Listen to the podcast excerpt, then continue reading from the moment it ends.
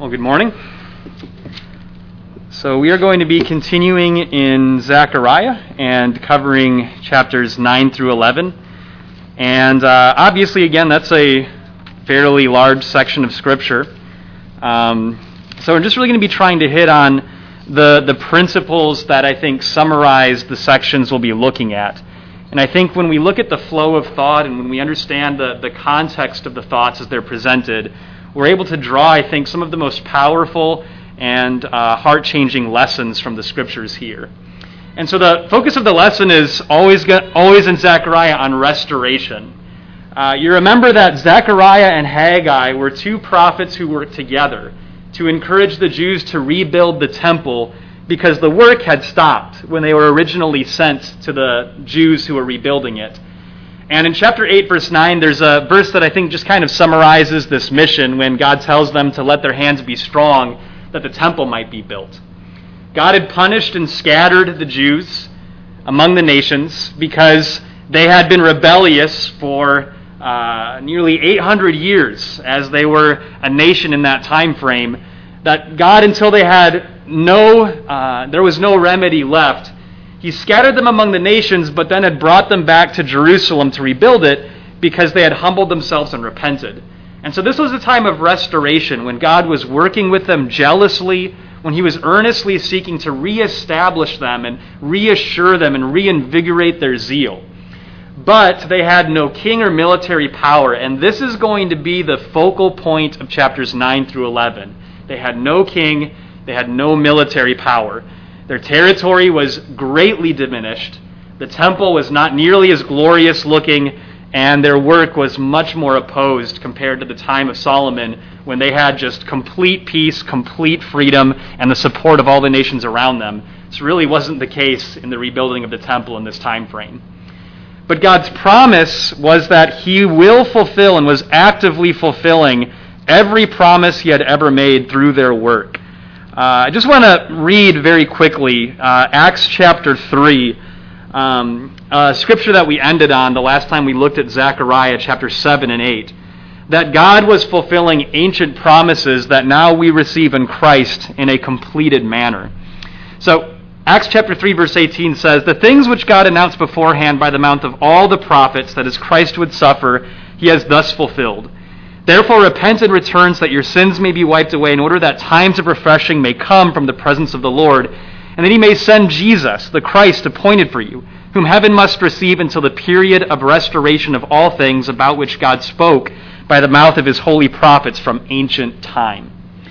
There's so many scriptures we could look at in the New Testament that anchor us into a view of the prophets to understand that the prophets were speaking of things that give us a present perspective and a present purpose in Christ, to understand more vividly the glory of what we've received. And just as a reminder of an outline of the book, it's very simple. Chapters 1 through 6, Zechariah focuses on how God is removing all the obstacles that, in the way, that are in the way of their work. Chapter 7 through 14, God emphasizes how He's going to give them power and grant them peace through their work. And these sections of the book are very parallel with one another. They both begin, each half of the book, with a, a charge to renew repentance, and then they proceed into very vivid language. So the section we're going to look at is actually one oracle, which is really just very vivid, picturesque prophecy. And uh, in some translations, it's called a burden because it includes heavy judgments. And we're going to see that in, in the text. And again, in a parallel, both of these halves of the book begin with God emphasizing how jealous He is for the nation, to protect them, to bless them, to have unity with them, to be reunited with them completely, and to complete every work He had ever intended with Israel. And each half of the book concludes with an emphasis that the rule that God would gain through this work would be new, it would be complete, and it would spread over all the world in chapter 14, verse 9.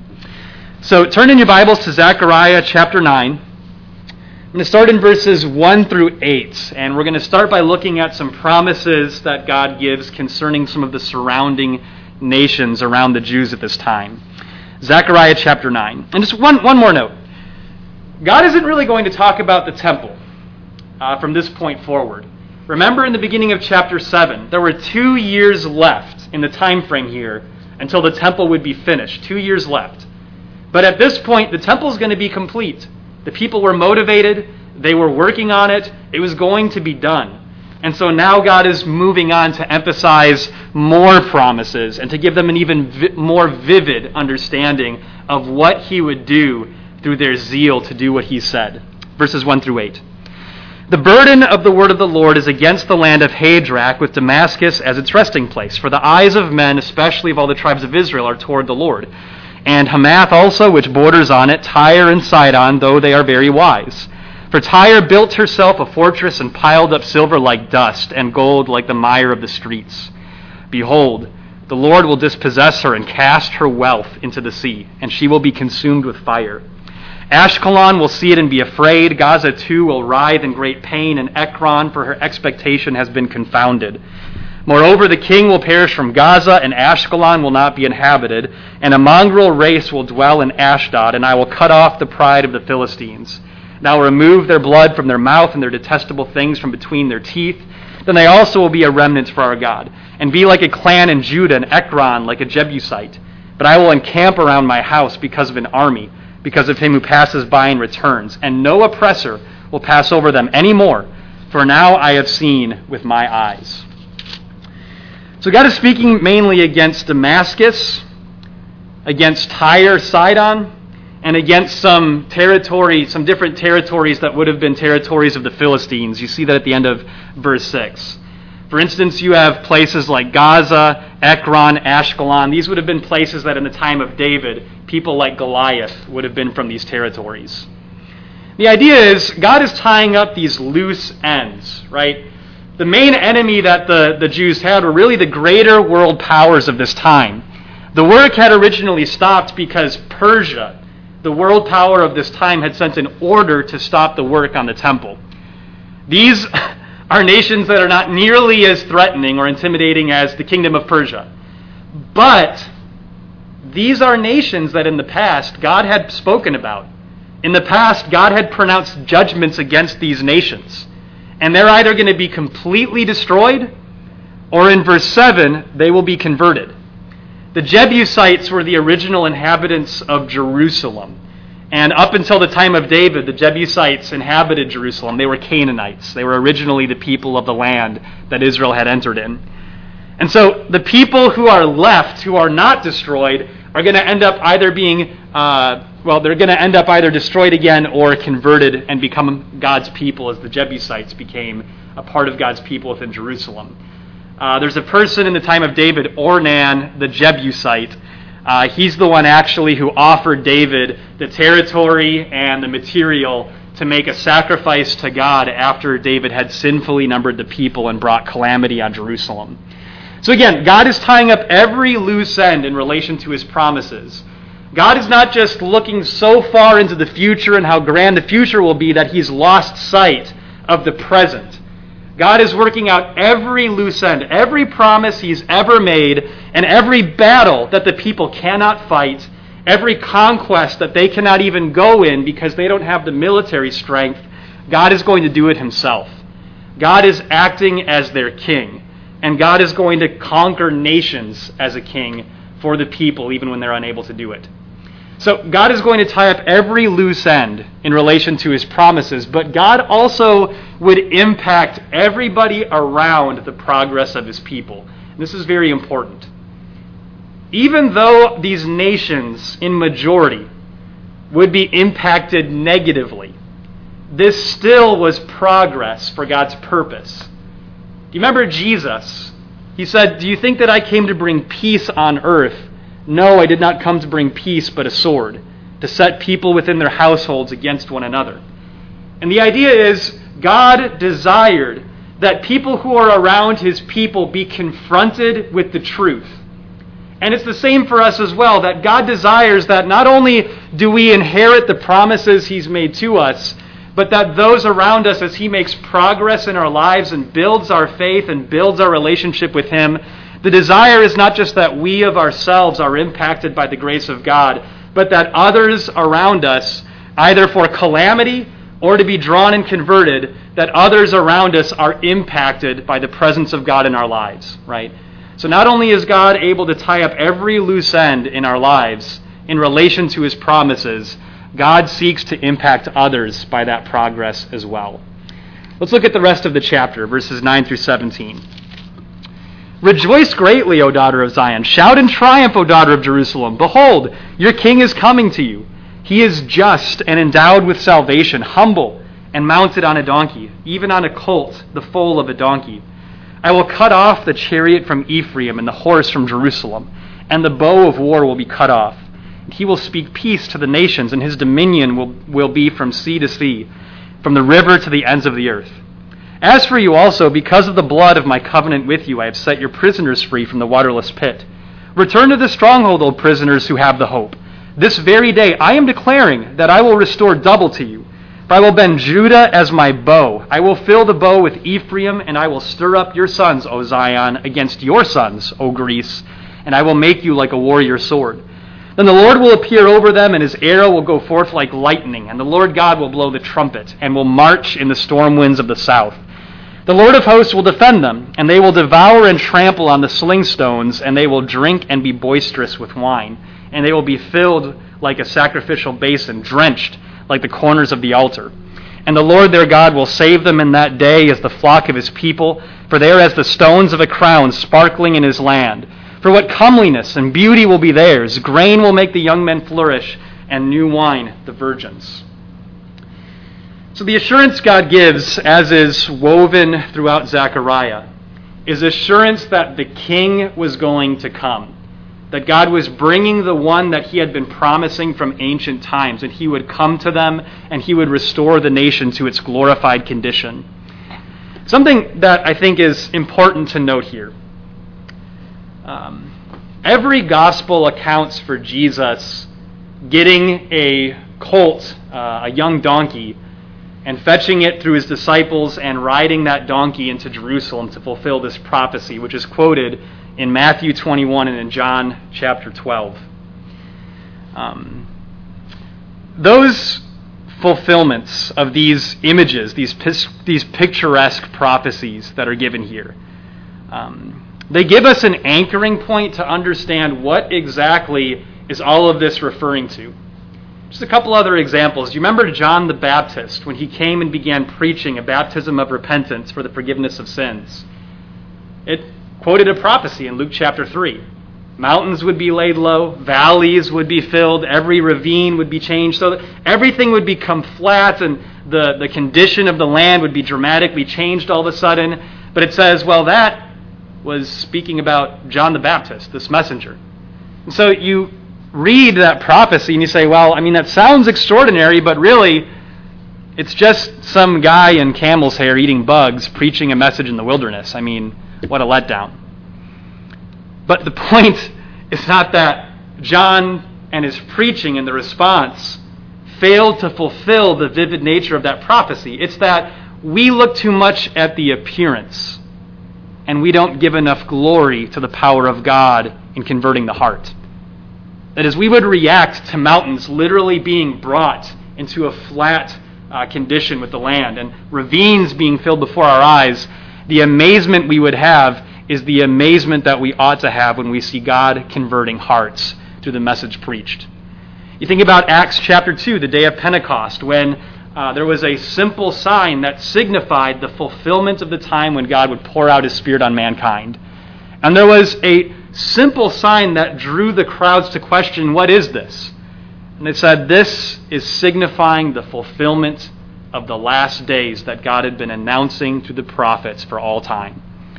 So you have these anchoring points, God signaling that these, these uh, prophecies and their context are all pointing to the time when there would be things that looked by appearance very simple, but were expressions of the outpouring of the power of God. So, verse 9 Jesus was not going to come with spectacle. Again, John the Baptist prepared the way for Jesus, was not dressed in royal garments. He wasn't by appearance some tough looking guy who was very charismatic. He wasn't impressing people with his speech or his message. He was a very simple looking person with a very simple message, with a very simple focus. And Jesus, in the same way, was not going to come in the kind of spectacle you would expect from a king. And in fact, Jesus' ministry, for those who were hoping for spectacle, were very disappointed. Do you remember the Pharisees, even far into his ministry, when Jesus had already performed many signs, they still said, Teacher, show us a sign, show us a sign. And he would say, No sign will be given to this generation except the sign of Jonah, right? Jesus did not come with spectacle, but the result of his coming would exceed every possible expectation. And look at the results of this. So you look at verse 10 through 17. Jesus coming in humility. Jesus not coming with a sword and a shield, not coming with a conquering army to enter into the city of Jerusalem, coming as a man vulnerably riding on a donkey into the city that would crucify him on the cross. He opened the floodgates of God's promises.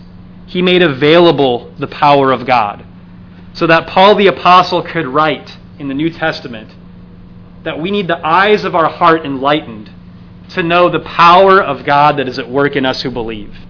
That he could write that we need to be strong in the strength of God and put on the full armor of God that we may be, able to stand against the schemes of the devil. Jesus is coming, although it did not include a worldly spectacle, it fulfilled and exceeded every expectation. And all of these magnificently vivid prophecies have all been completed and made available to us in Christ Jesus. The principle is we want results. We pursue methods that give results. If you think about people who are advertising like some new dietary supplement or workout plan, what do they do to draw you in, right? Because a lot of times we want to go on a diet or we want to do something fitness related, but we want to look for what is going to get us results. What Zechariah is going to focus on in this chapter and in the next is Jesus' method got results. And only his message, only his method got the results that God had promised. So if we see through the lens of the prophetic perspective, we desire nothing except the method that God displayed in Jesus Christ. We don't assign power to the wrong method or to arrogant methods. We assign the power and glory to the method of God's vulnerability and humility. And I think we see that in verse 10. This is a very important verse to note before the extraordinary power that will be expressed as given to God's people in the preceding chapter. We need to see first that God's people are not going to be fighting in a worldly manner or with worldly methods. When Jesus would come in this humble manner, Jerusalem and Ephraim, chariots would be cut off, the horses would be given away, and the bow of war would be cut off. There's no need anymore. Those aren't the methods that are even thought of as effective anymore. And so they're all just abandoned and put away. The people follow the example because of the method and the result of the life that the king manifested. There's some important points in this. What is our model as a local church working together? How do we accomplish the spiritual work that God has called us to? What happens when the methods that God calls for in His Word aren't impressive to the world?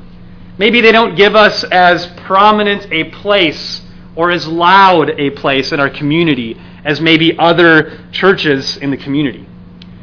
What happens when it seems like the number of people we wish would come and be converted, we don't see those numbers, right? What do we do? Do we compromise? Do we look at other churches who are not doing things according to God's word as it's expressed? And do we begin to seek other methods to try to get different results? God sees things differently than we do. And what he's speaking of here is long term, meaningful, heart filling fruit. In verse 11 through 17, the image of God's people is extraordinary. People freed from the prison, with double being restored to them, becoming a weapon of God's glory to go out and to trample on those who uh, are in conflict with God, to win a war that God's people have seen to be, have been hopelessly losing. They're saved and they become so beautiful in the land that God had promised to plant them in. It's a picture that's meant to be jealously sought after. So, doing things God's way, this final point here, it's not meant to be a spectacle. It's just like Jesus as a king coming in this overlooked way. That when Jesus came into Jerusalem, it was not appreciated until he had risen from the dead. And people were able to look back and realize the method that God had been using to accomplish a work they had not anticipated. A mystery that had been hidden to be revealed to those who love God and the sending of his Son. God's not seeking to convert the world on the world's terms. God seeks to convert on his terms. And if we trust God, if we trust his method of power, if we understand the nature of his power, the effectiveness of his power, and the purpose of his power, we will stand firm in his methods without compromise. Churches compromise the truth, local churches compromise the truth, when they're no longer seeing the truth through the lens of the prophets. Chapter 10. We're going to start with verses 1 through 4. The rest of all of this, it's all going to be emphasizing leadership. Again, Jesus would come as a king to reveal the nature of God's leadership, the purpose of God's leadership. What direction is God seeking to bring his people to? Chapter 10, verses 1 through 4, how the king empowers his people. Ask rain from the Lord at the time of, of the spring rain, the Lord who makes the storm clouds, and he will give them showers of rain, vegetation in the field to each man. For the teraphim speak iniquity, and the diviners see lying visions, and tell false dreams. They comfort in vain. Therefore the people wander like sheep. They are afflicted because there is no shepherd. My anger is kindled against the shepherds, and I will punish the male goats. For the Lord of hosts has visited his flock, the house of Judah, and will make them like, a, like his majestic horse in battle. From them will come the cornerstone, from them the tent peg, from them the bow of battle. From them, every ruler, all of them together. The focal point of chapter 10 and 11 is that God is going to do something with the remnant within his nation to empower them and to expand the glory of his purpose among his people, again, through the remnant that is among his people. We'll see that more in chapter 11. But the beginning of this chapter really emphasizes that in order to bring these things about, God still needs to judge the leaders of his people who are taking glory away from him or falsely assigning glory. Think about Jesus' parents with verse 4. So he's saying that from this remnant, those who are truly his sheep, those who are afflicted by the leaders who are falsely assigning glory or taking glory to themselves, from the remnants will come the cornerstone. What kind of people were Jesus' parents, Joseph and Mary? Were they powerful speakers among the Jewish nation? Were they leaders among the people? Was Joseph a Pharisee among Pharisee or a priest among priests? Joseph was not from the priestly line, and although he was from the tribe of uh, Judah, and even more specifically from David, was not a person who I think by appearance would seem like a kingly person.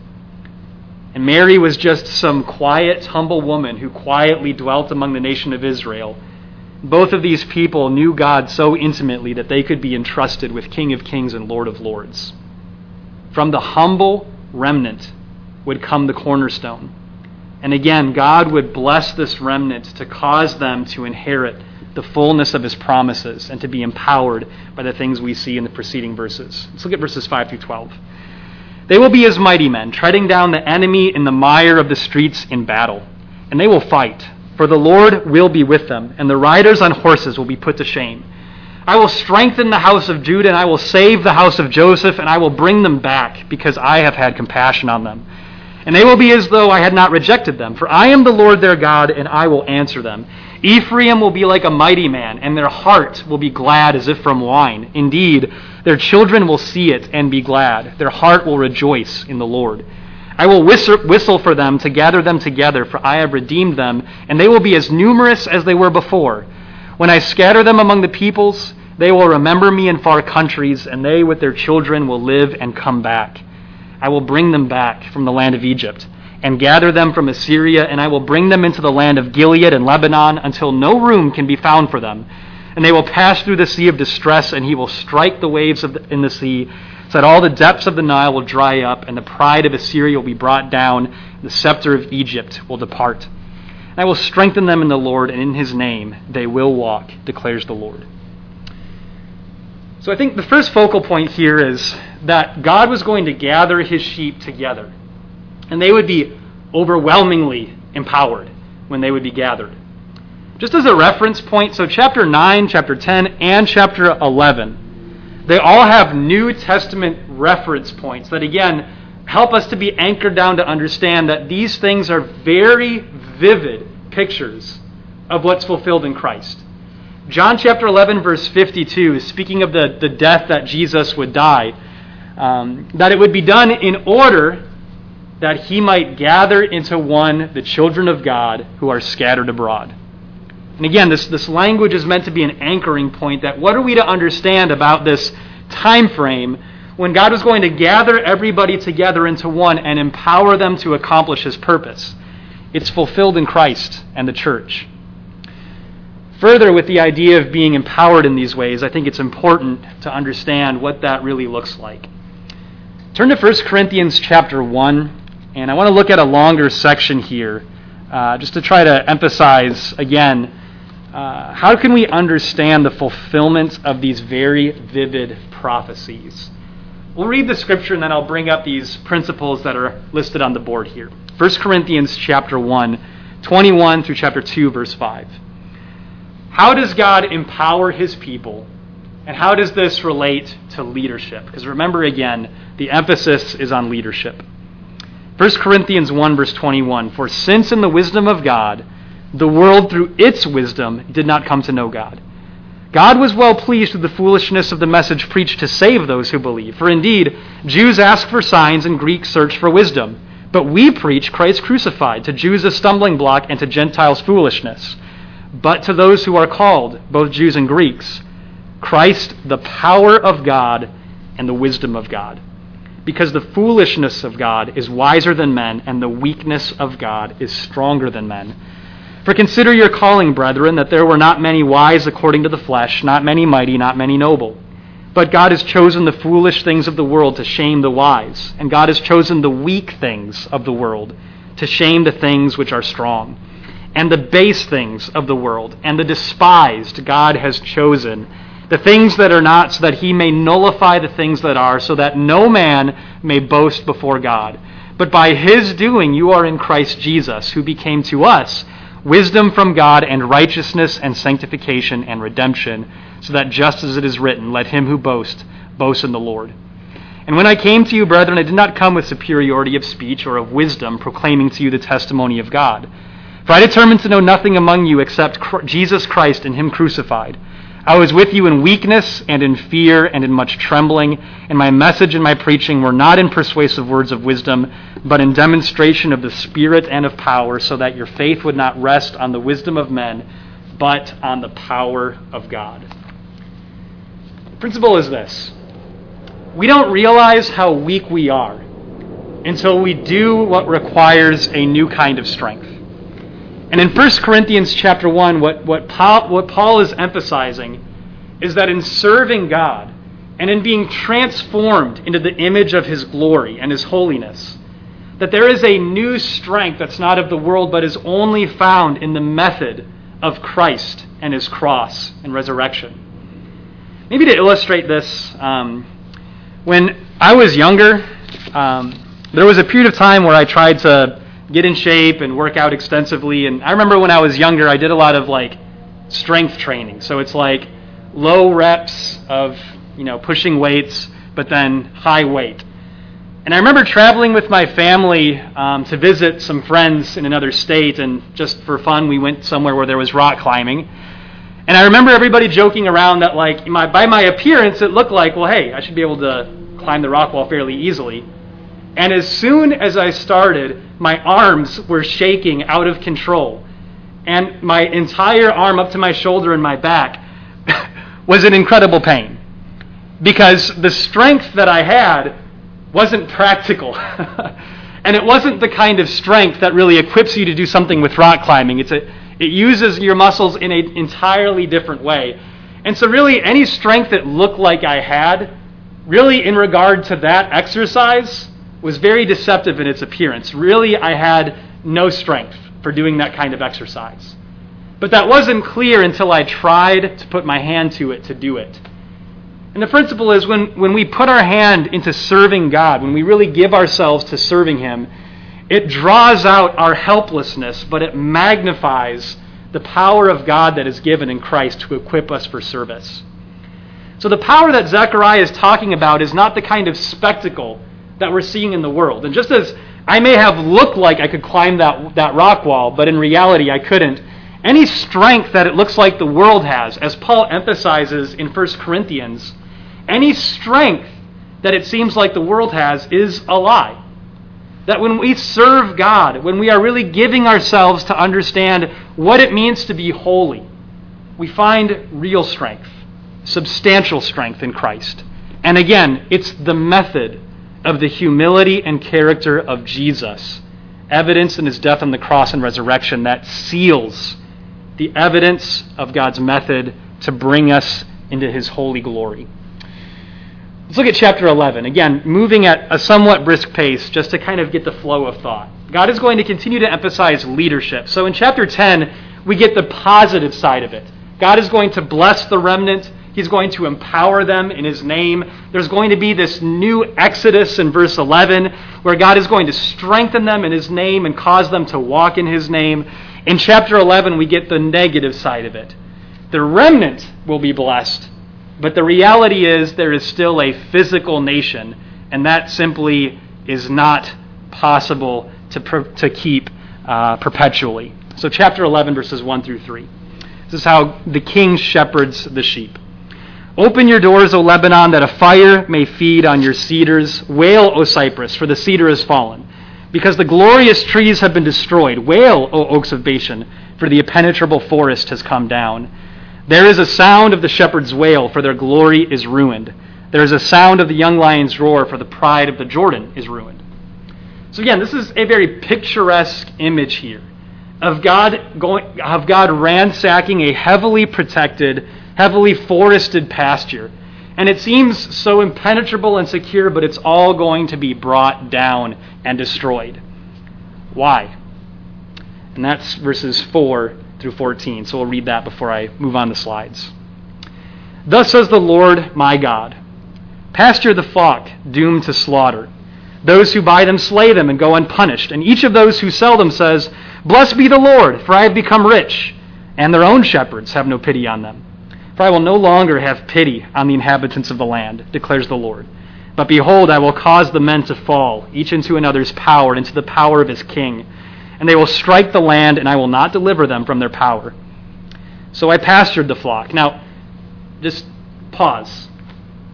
This is a very strange section, but this, it's a living illustration where God is commanding Zechariah the prophet to, in some way, pasture the people as a flock.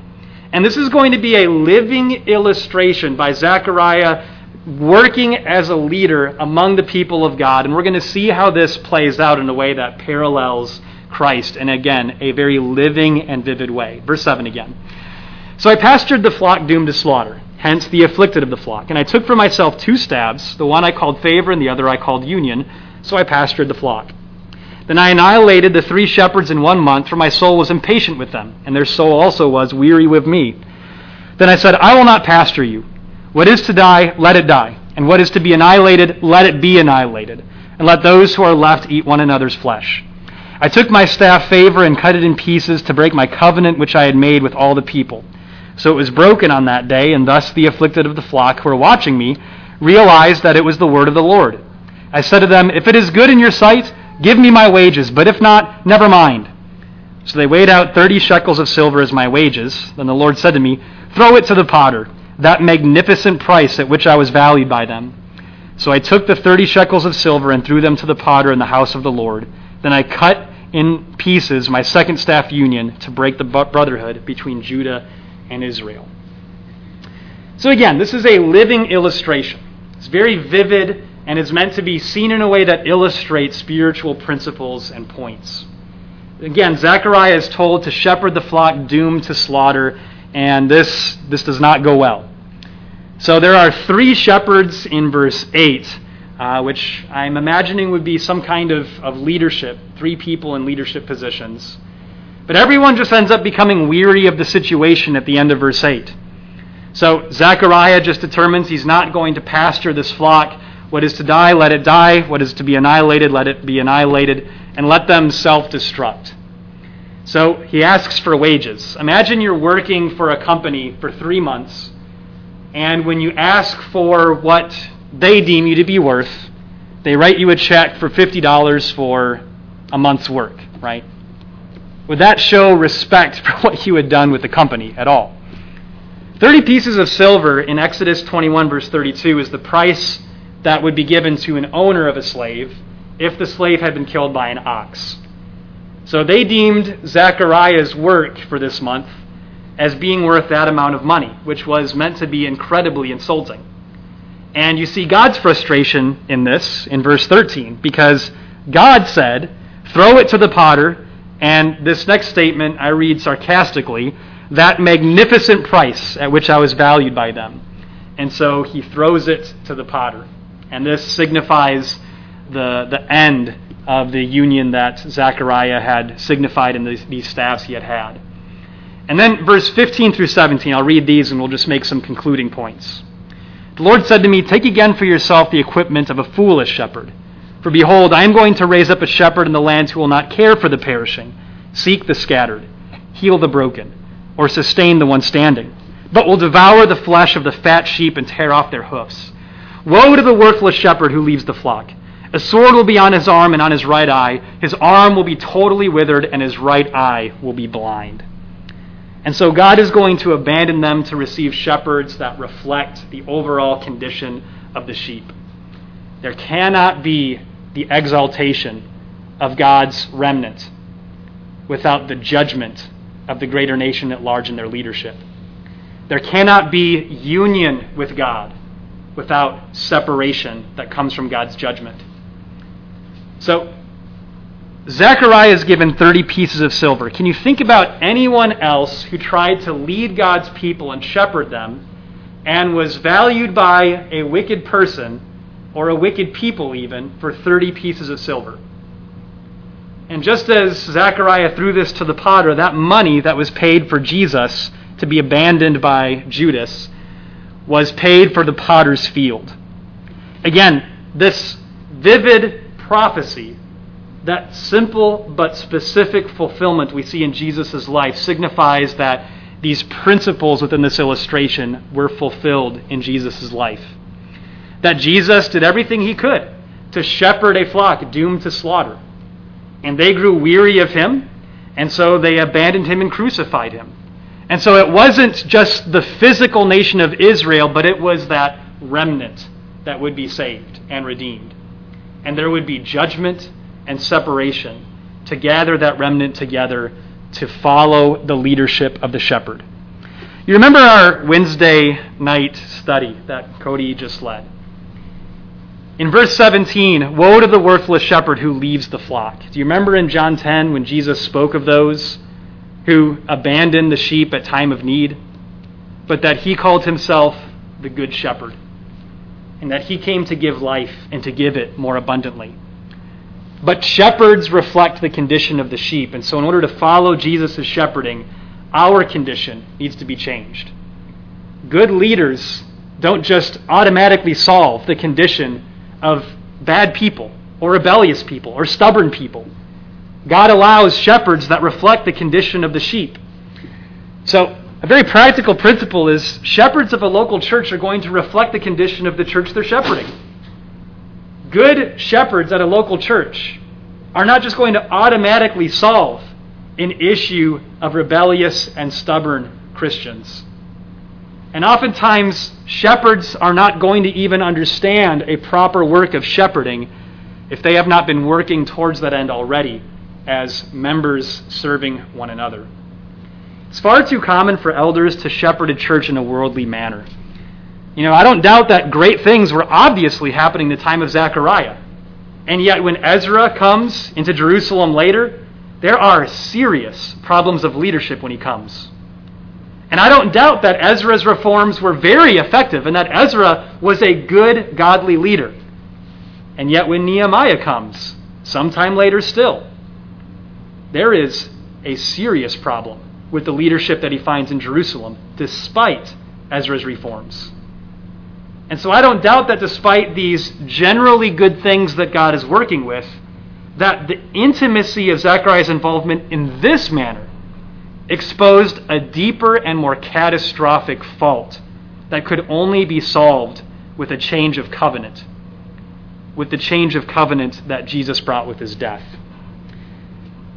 Jesus brought change because he manifested the glory of the Father's love, his concerns, and his values. Jesus is a good shepherd because he does what they were not doing in verse 16. Jesus cared for the perishing. Jesus sought the scattered. Jesus healed the broken and sustained those who were standing. And if we want to have shepherds one day that are appropriately shepherding the flock of God here, what we need here are men who are seeking the scattered, who are caring for those who are perishing, and who are noticing and are concerned for those who are perishing. We need men who are wise to understand the condition of those who are broken and how to work with God to bring healing. And what we need are men who understand the importance of sustaining those who are standing, that they not be weary and overcome with discouragement. We need to be seeking and embracing this quality of fellowship. Very practically, we just need to be very open to being challenged in our faith. You know, I don't doubt that things were generally happening in a positive way here. But when Zechariah got more personal, that's when the ca- catastrophe was exposed. We need to be willing to be asked hard questions. We need to be willing to be asked deeply personal questions about where we are in our faith and what our ambitions are in our faith. We need to be willing to be worked with to work with the brethren and to grow in serving our brethren and serving God. And we need to recognize the counsel and wisdom we need from one another as we strive to work together in humility. And we need to be careful that when we're challenged, that we do not kick against someone wanting to be more personally invested in our lives and in our faith. If we just come together and assemble together and enjoy our time in this event of assembling, but then are not striving for interaction and spiritual connection throughout the week, it should be no surprise that if we get elders one day who are appointed, that they aren't men who simply organize and work with the church on a very generic level rather than a very personal level. Far too often, elders shepherd the church as if they're running some kind of worldly business. And they'll deal with how the assemblies are organized, they'll make financial decisions, but as far as people's personal condition, there's no work that's happening. This cannot be the direction we're headed as a local church. And we, in verse 16, it mustn't be said of us that we are not caring for the perishing, seeking the scattered, healing the broken, or sustaining the one standing. God empowers us to this end, and it's in Christ that we see the power and the value of all that God commands and focuses on in his kingdom. I want to conclude um, back in verse 10. The invitation is to be stripped. Jesus came in simplicity. God's wisdom is so simple. It is so easy to overlook in its form because it simply has no appeal to the world when the world is lost in its own worldly thinking, when the world is obsessively seeking the things that it values apart from God. When he said, I'm going to cut off the chariot, the horse, and the bow of war, he's speaking of a people who allow themselves to be stripped so that they can live in the simplicity of his peace and his values. The invitation is to see that God has accomplished all of these promises and is begging with us to see that there is salvation that he is freely offering, but that the things that we highly esteem within the world and dependent from him are an abomination that will keep us from the gates of heaven and eternal life if we allow it. So the invitation is to come, to hear the call, to be empowered by his grace, and to see the strength he provides, not by merit of your work, but simply by the graciousness of his loving kindness and faithful mercies, that God is willing to receive you, to come and to uh, bring your needs, your wishes forward as we stand and sing the invitation song.